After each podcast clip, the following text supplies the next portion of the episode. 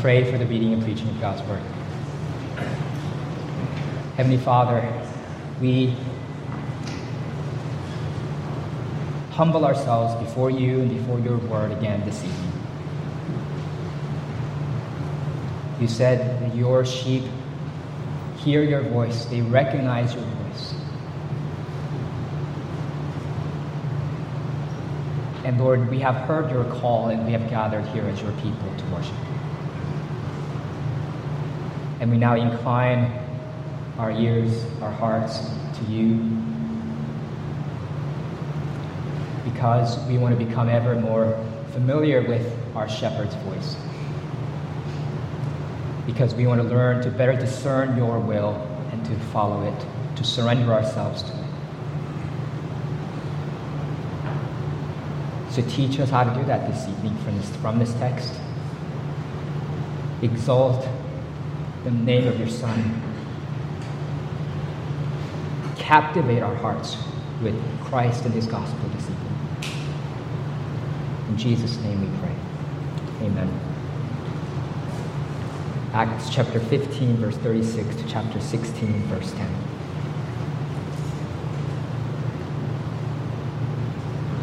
And after some days, Paul said to Barnabas, let us return and visit the brothers in every city where we proclaim the word of the Lord, and see how they are.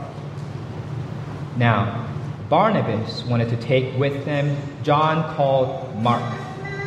But Paul thought best not to take with them one who had withdrawn from them in Pamphylia and had not gone with them to the work. And there arose a sharp disagreement, so that they separated from each other. Barnabas took Mark with him and sailed away to Cyprus. But Paul chose Silas and departed, having been commended by the brothers to the grace of the Lord. And he went through Syria and Cilicia, strengthening the churches. Paul came also to Derbe and to Lystra. A disciple was there named Timothy, the son of a Jewish woman who was a believer, but his father was a Greek. He was well spoken of by the brothers at Lystra and Iconium, but Paul wanted Timothy to accompany him and he took him and circumcised him because of the Jews who were in those places. For they all knew that his father was a Greek. As they went on their way through the cities, they delivered to them for observance the decisions that had been reached by the apostles and elders who were in Jerusalem. So the churches were strengthened in the faith, and they increased in numbers daily. And they went through the region of Phrygia and Galatia having been forbidden by the Holy Spirit to speak the word in Asia. And when they had come up to Mysia, they attempted to go into Bithynia, but the Spirit of Jesus did not allow them. So, passing by Mysia, they went down to Troas, and a vision appeared to Paul in the night. A man of Macedonia was standing there, urging him and saying, Come over to Macedonia and help us. And when Paul had seen the vision, immediately we sought to go on into Macedonia concluding that God had called us to preach the gospel to them. This is God's holy and authoritative word.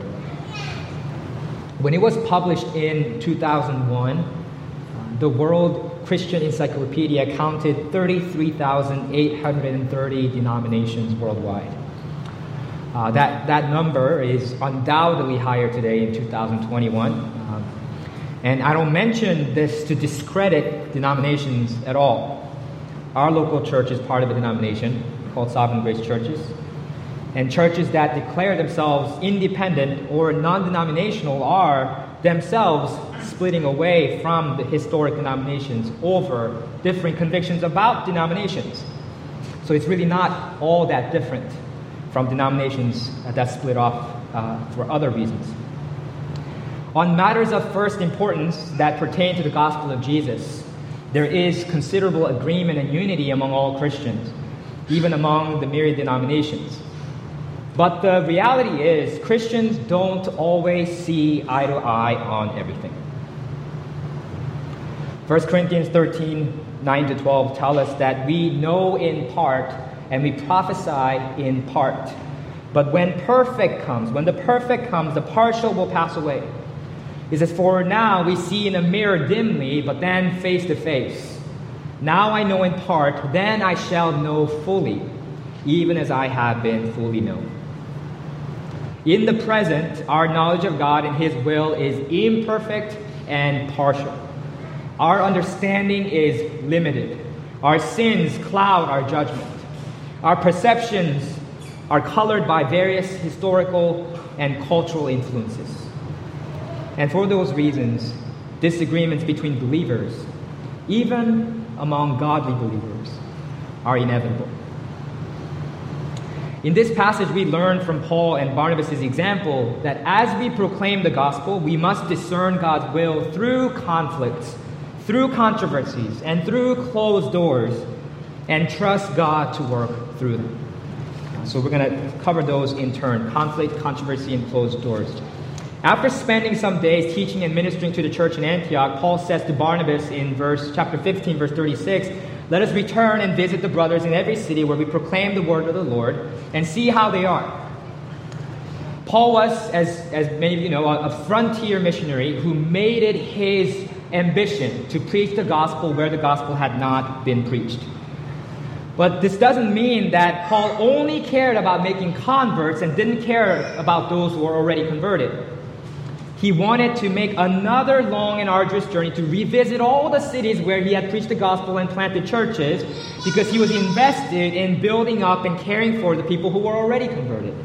Make sure that those churches are firmly established. We too, as a church, must do both. We can't be content merely with caring for the internal needs of our local church. We must send out missionaries. We must evangelize we must have an outward orientation toward unbelievers. But we also can't neglect the, the upbuilding of the local church. We must nurture and build up one another in Christ likeness. Otherwise, if we don't do that, there would be no mature believers left to evangelize and minister to others. We should ask ourselves, ask yourself, which area do you tend to be stronger in, tend to be weaker in? Because we need to be doing both. So far, so good. Barnabas and Paul were agreed on that front. They were agreed that they should revisit these churches to encourage them, check on them. But then they hit a snag on the road. It says in verses 37 to 38 Now Barnabas wanted to take with them John called Mark, but Paul thought best not to take with them one who had withdrawn from them in Pamphylia and had not gone with them to the work. You might recall from Acts chapter 12 that John called Mark is the, is the, is the son of a certain Mary in Jerusalem who hosted a house church there, so a prominent believer in Jerusalem. Mary, it turns out, is Barnabas' aunt because John called Mark was Barnabas' cousin according to Colossians chapter 4 verse 10. So this John called Mark, whom I will call Mark from now on, was beloved in the Jerusalem church. Apostle Peter had a particular affection for this man and called him his spiritual son in 1 Peter 5, verse 13. So, after Paul and Barnabas delivered the famine aid that the Antioch Christians had prepared for the Jerusalem church, uh, they, they encountered uh, John Mark, they encountered Mark and started having him accompany, accompany him, the, accompany them on their missionary journeys. However, it appears that on their missionary journey, while Mark was following them and assisting them, that at some point he withdrew from them. He didn't go with them to do the missionary work. Paul saw this as nothing less than desertion. Like, like a, when a soldier deserts his comrades in the battlefield. You could imagine Paul arguing with Barnabas over this issue this way Barnabas, Proverbs 25 19 says this Trusting in a treacherous man in time of trouble is like a bad tooth or a foot that slips. Barnabas, Mark, proved undependable. He deserted us at the moment of our need. He was like a decayed tooth that you can't chew with when you need to eat something, or slipping food that you can't put weight on. Our missionary work involves long journeys that's physically exhausting and emotionally draining. And even more than that, we're entering a spiritual battlefield. And we can't, and we can be, and we have been persecuted. We might even be killed. We don't have the luxury of taking a chance on someone who has already deserted us in the past. We're a small team. Every single person is integral we can't afford to lose one man. You really can't blame Paul for making this argument, saying we can't take Mark along with him. But on the other hand, it's also hard to blame Barnabas for wanting to give Mark a second chance. Barnabas was a gracious man. Remember from Acts 4:36, his actual name is Joseph, but nobody calls him that. Everyone calls him Barnabas by his nick- nickname because it means son of encouragement. Why? Because Barnabas was a man who was always found encouraging and building up other people, other fellow Christians. The word encouragement means to exhort and embolden another person for a certain task, for a course of action. The same word is used in Acts chapter 9, verse 31 to refer to the comfort that the Holy Spirit brings. So Barnabas is someone who comforts others, encourages others. There's an older pastor in our denomination called uh, named Kyle Huber, uh, and I mentioned him because he's been like a Barnabas to me. He's, he's someone that's always sending encouraging texts, you know, and letting me know that he's praying for me. Whenever I spend time with him, I walk away more aware of God's gracious presence in my life. That kind of person. I hope you have people like that in your life. People who encourage you, build you up, comfort you. Barnabas was that kind of man. So when a fledgling church in Antioch needed some encouragement, who would they send but Barnabas in Acts chapter 11, 22 to 26. In Acts 9, 27, when Paul had, right after Paul's conversion, because of his fierce reputation, his terrible reputation as a persecutor of the church, the Jerusalem church was wary of him. The apostles didn't want anything to do with him. And of course, who else but it was Barnabas who took Paul along and introduced him to the apostles, to the church in Jerusalem. Barnabas was a man who understood the importance of second chances. And Mark wasn't any man, he was Barnabas' cousin.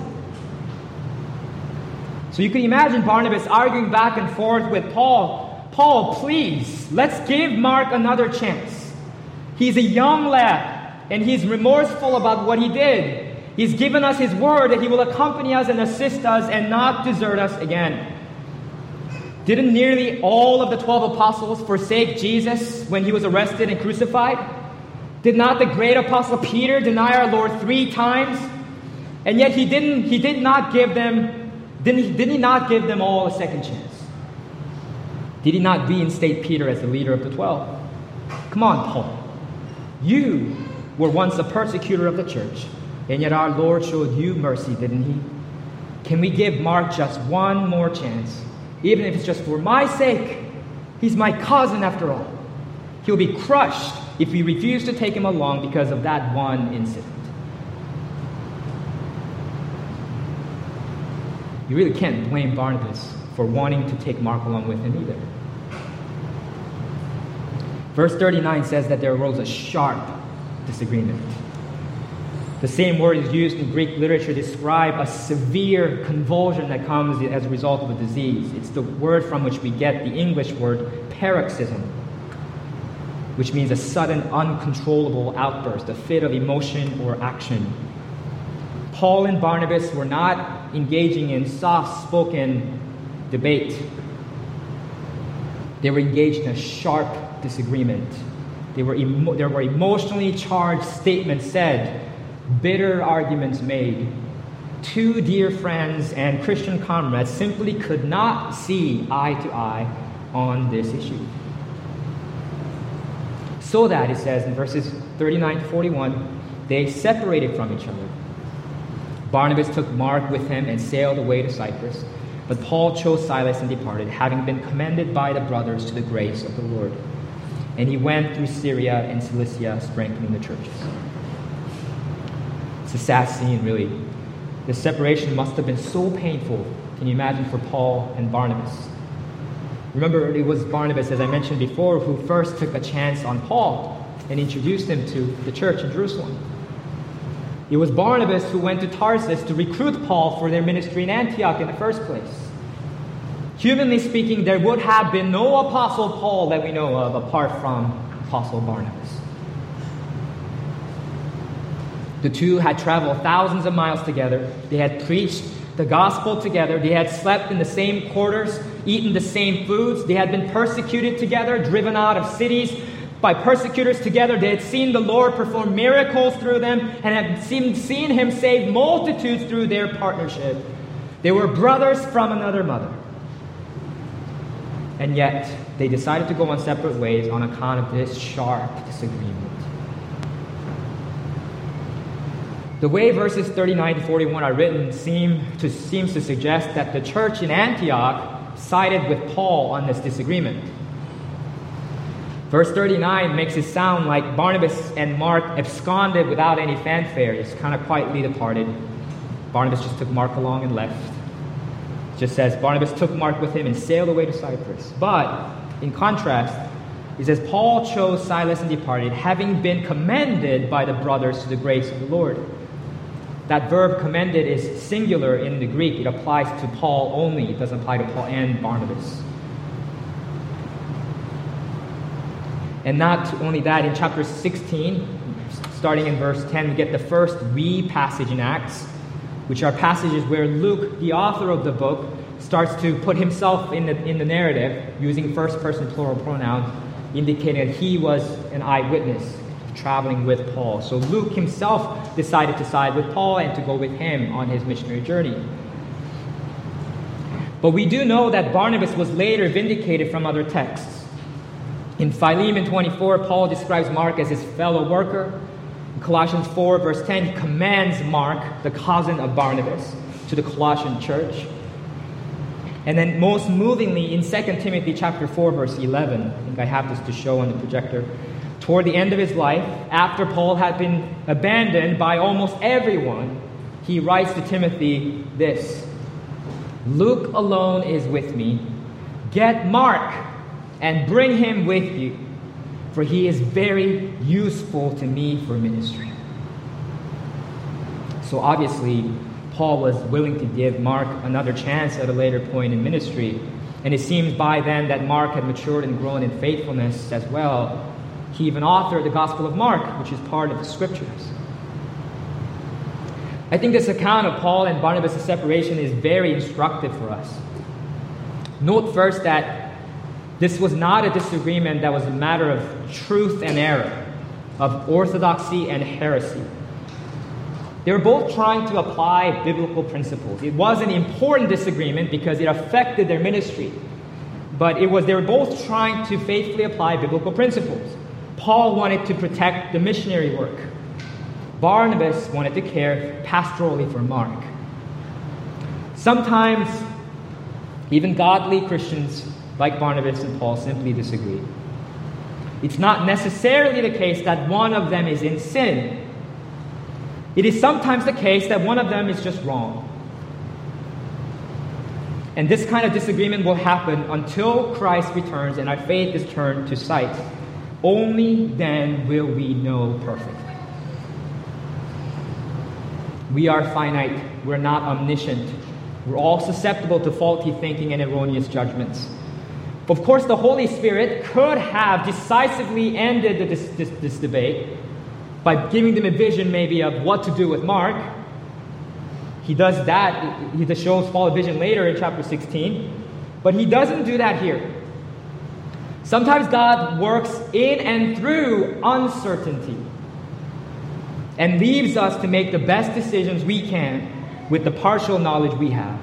And then He asks us to trust Him with the rest. So, as we proclaim the gospel, we have to discern God's will through conflicts that inevitably arise and trust God to work through them. And God did work through this disagreement. The outcome of the disagreement is that now, instead of just one missionary team, there are now two missionary teams that are sent out for gospel ministry. Not having Barnabas or Mark to share in his ministry, Paul chooses Silas to accompany him. And we know that Silas, also called Silvanus, as elsewhere in the New Testament, became a faithful brother that accompanied him through much of his missions work. Not only that, when he gets to Lystra in chapter 16, Paul identifies another promising young man named Timothy to accompany him on his missionary journey. So that with the loss of Barnabas and Mark, new leaders are raised up and equipped, and more churches, therefore, can be planted. It's also not hard to imagine the kind of humbling effect that this disagreement would have had, would have had on, on everyone involved. Paul's tough love probably humbled Mark and helped him realize just how serious it is for him to abandon fellow missionaries. After seeing how seriously Paul took what he did, I'd venture to say that Mark probably never did that again. Not only that, Barnabas' graciousness toward Mark probably made him more grateful for the privilege and mercy of being called to the ministry of the gospel. Knowing that it's a grace, not an entitlement. Likewise, Paul's emphasis on steadfast commitment likely made Barnabas more watchful and perhaps less indulgent of Marcus' cousin. And Barnabas' emphasis on grace probably made Paul more patient and compassionate toward others, perhaps later in his ministry.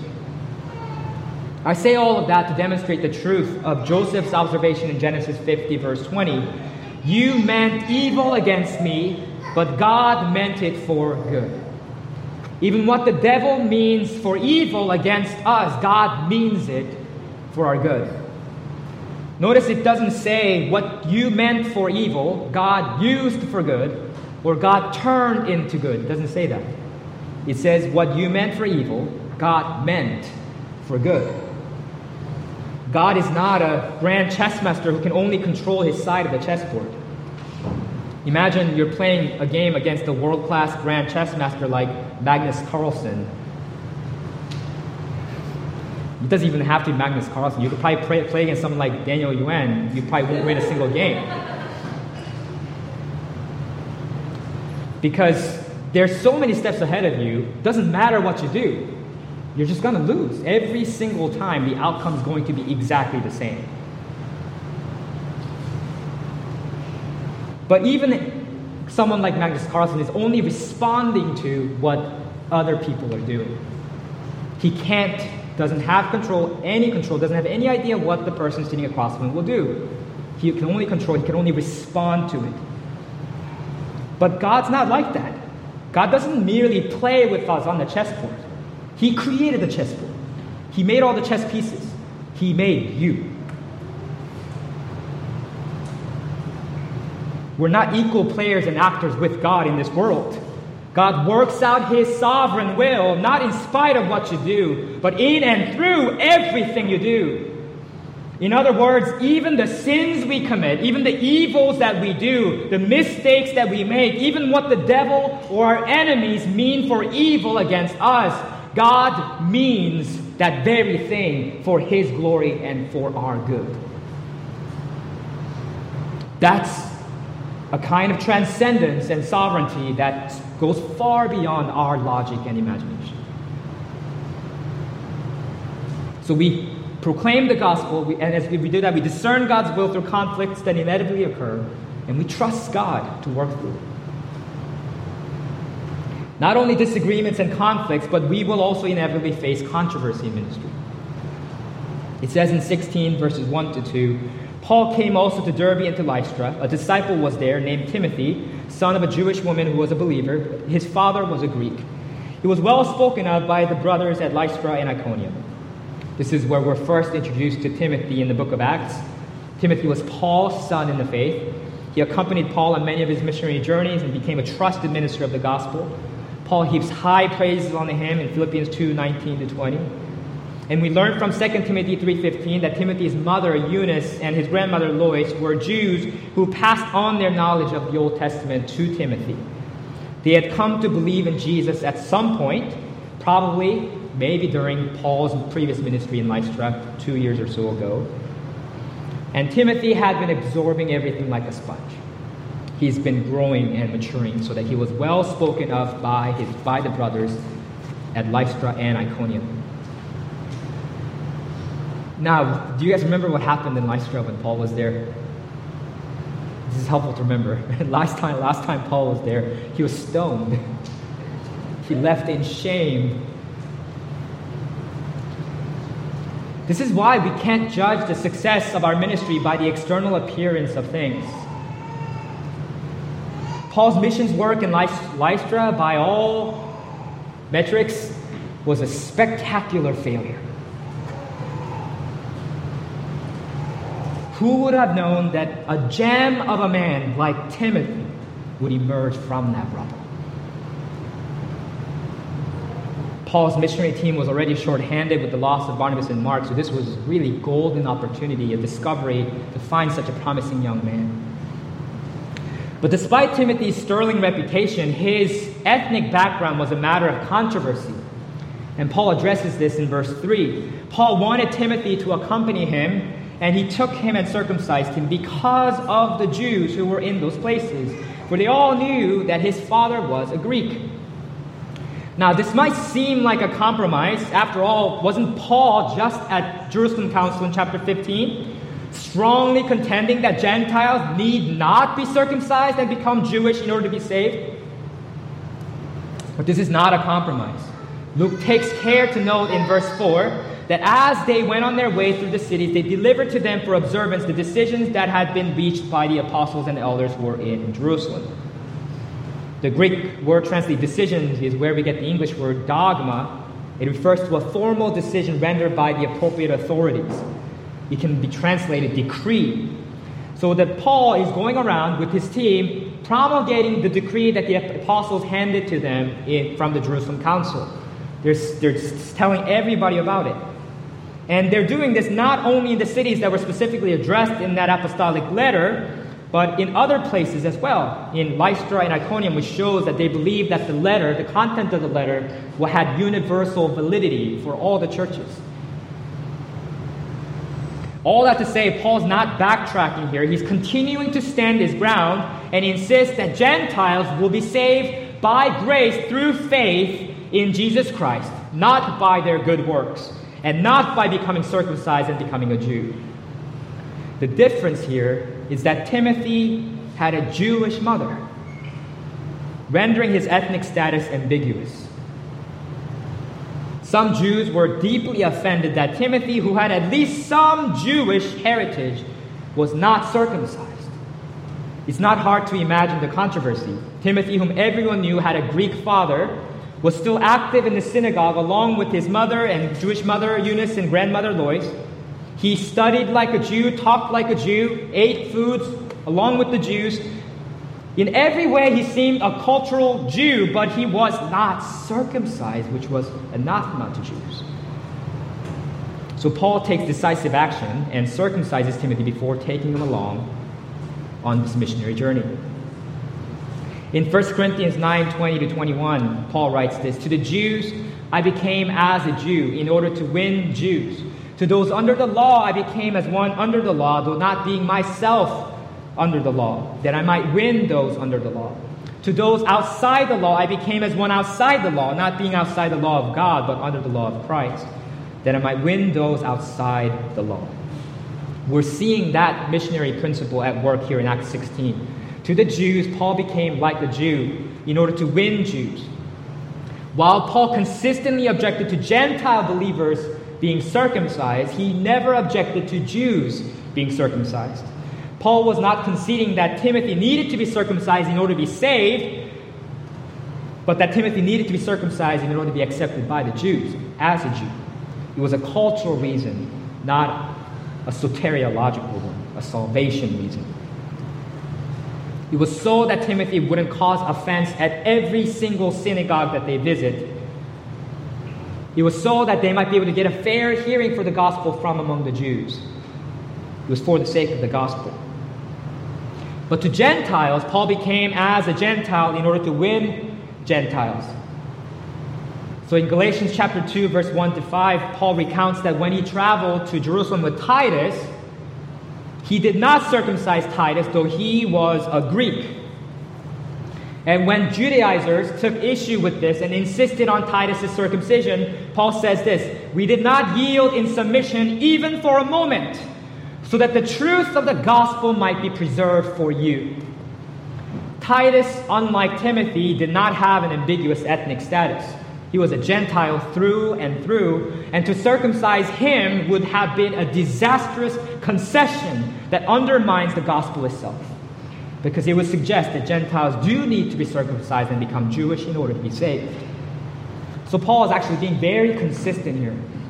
The concern that drives Paul in both of those cases is the preservation and proclamation of the gospel. When we are ministering to others, especially in cross cultural missionary contexts, we will face many controversial issues, contextualization issues that require careful discernment of God's will. And in those situations, we need to distinguish carefully between contextualization and compromise. Are we compromising the truth of the gospel itself? Are we marring the picture of the gospel? Are we, or are we faithfully applying the gospel to a different cultural context? In this case, Paul wisely navigated this controversy regarding Timothy's ambiguous status, and in doing so, faithfully preserved the gospel. And the result was this in verse 5. So the churches were strengthened in the faith, and they increased in numbers daily. As we proclaim the gospel, we must discern God's will through conflicts and controversies and trust God to work through them. In ministry, we will also inevitably face closed doors. Read verses 6 to 8 of chapter 16 with me. And they went through the region of Phrygia and Galatia, having been forbidden by the Holy Spirit to speak the word in Asia. And when they had come up to Mysia, they attempted to go into Bithynia, but the Spirit of Jesus did not allow them. So, passing by Mysia, they went down to Troas. Paul wanted to go to Asia Minor to proclaim the gospel, but he was forbidden by the Holy Spirit from doing so. After that door was closed, Paul attempted to go into Bithynia, but once again, the Spirit of Jesus did not allow them. We're not told why the Holy Spirit prevented Paul and his companions from going into those two areas, but we are told twice that it was the Holy Spirit himself who closed those doors, and that's an important point. The rare phrase Spirit of Jesus used there teaches us two things. One, that Jesus also sends the Spirit. He is. It's Jesus' Spirit, not only the Father's Spirit, which is an unmistakable statement of Jesus' deity.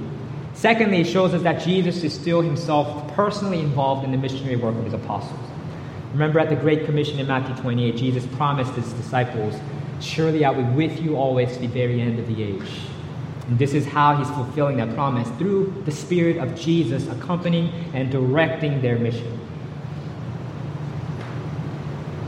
So, we as a church are in the process of training and, and sending out missionaries. And as we make our plans, we have to remember that it's God who ultimately directs our missionary efforts. I've said this many times, but successful Christian missions work is never a calculable result of man's ingenious methods and man's meticulous plans. Never. It is always the sovereign work of the Spirit of God. To be on mission is to be submitted to the orders of our general, to be guided by the Spirit of Jesus. Paul is not so rigidly attached to his own plans that he just barges into Phrygia and Galatia anyway after being forbidden by the Holy Spirit from doing so. Well, God, I can't do that. it's part of my plan, my 10 year plan. I have it all figured out.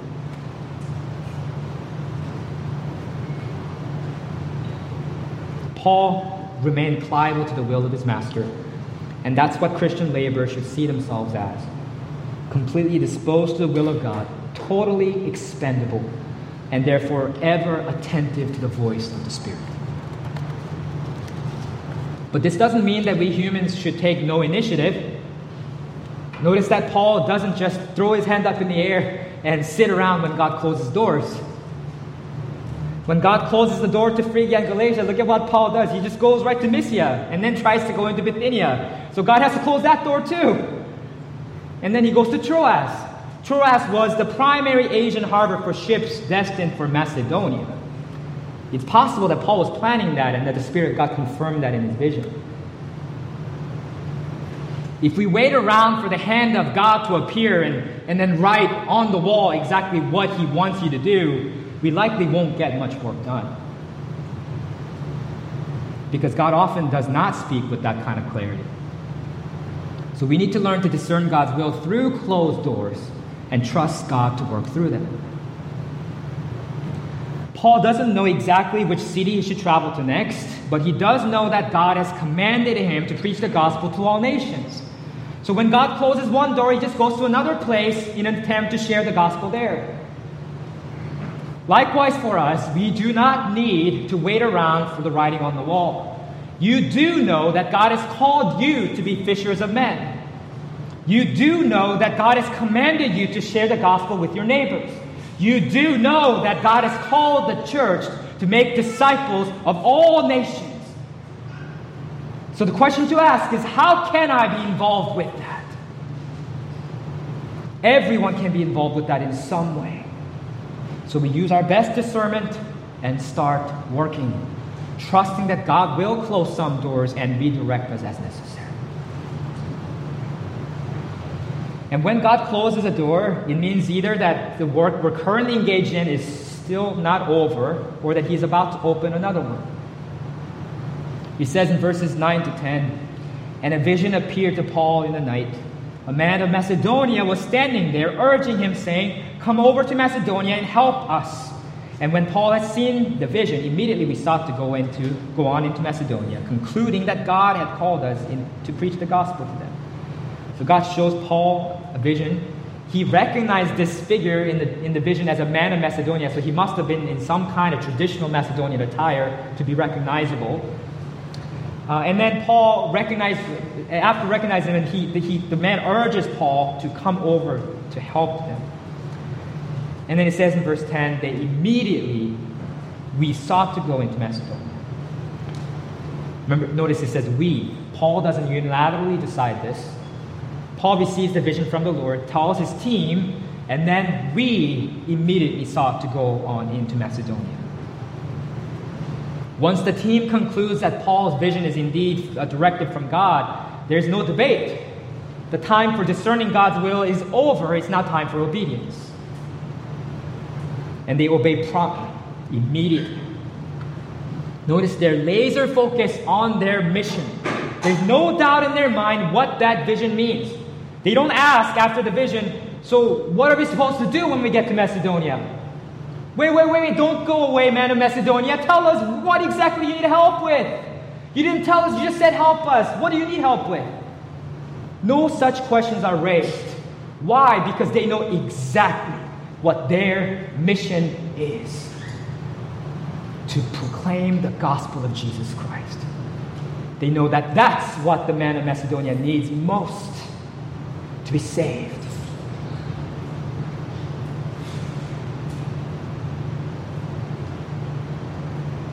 That's our mission too, to proclaim the good news of Jesus, being led by the Holy Spirit. The Christian life is all about Jesus because Jesus is the way, the truth, and the life. No one comes to the Father except through him, because there is no other name under heaven given to mankind by which we must be saved than the name of Jesus, because Jesus alone died for our sins and was raised from the dead. Because Jesus alone can offer forgiveness of sins, because Jesus alone promises eternal life and future resurrection from the dead. Frederick Buechner, an American novelist and theologian, once famously said this. The place God calls you to is a place where your deep gladness and the world's deep hunger meet. For us as Christians, brothers and sisters, our deepest gladness is Jesus Christ, our Savior. And the world's deepest hunger is for Jesus Christ. Proclaiming Jesus is precisely where our deep gladness and the world's deep hunger meet. So, how can we orient our lives around this mission? Are you willing to drop what you're doing, to lose what you value in order to pursue this calling? That's the posture of the servants of Christ. And Paul and his missionary companions responded with that kind of faith and obedience and the result quite literally changed the course of human history. This is what the New Testament scholar Richard Longenecker says about this verse. Authentic turning points in history are few, But surely among them that of the Macedonian vision ranks high. Because of Paul's obedience at this point, the gospel went westward, and ultimately Europe and the Western world were evangelized. Christian response to the call of God is never a trivial thing. Indeed, as in this instance, great issues and untold blessings may depend on it. No obedience is too small in the cause of Christ. So let us faithfully proclaim the gospel, discerning God's will through conflicts, controversies, and closed doors, while trusting God to work through them all. Let's pray. God, increase, increase our gladness in Jesus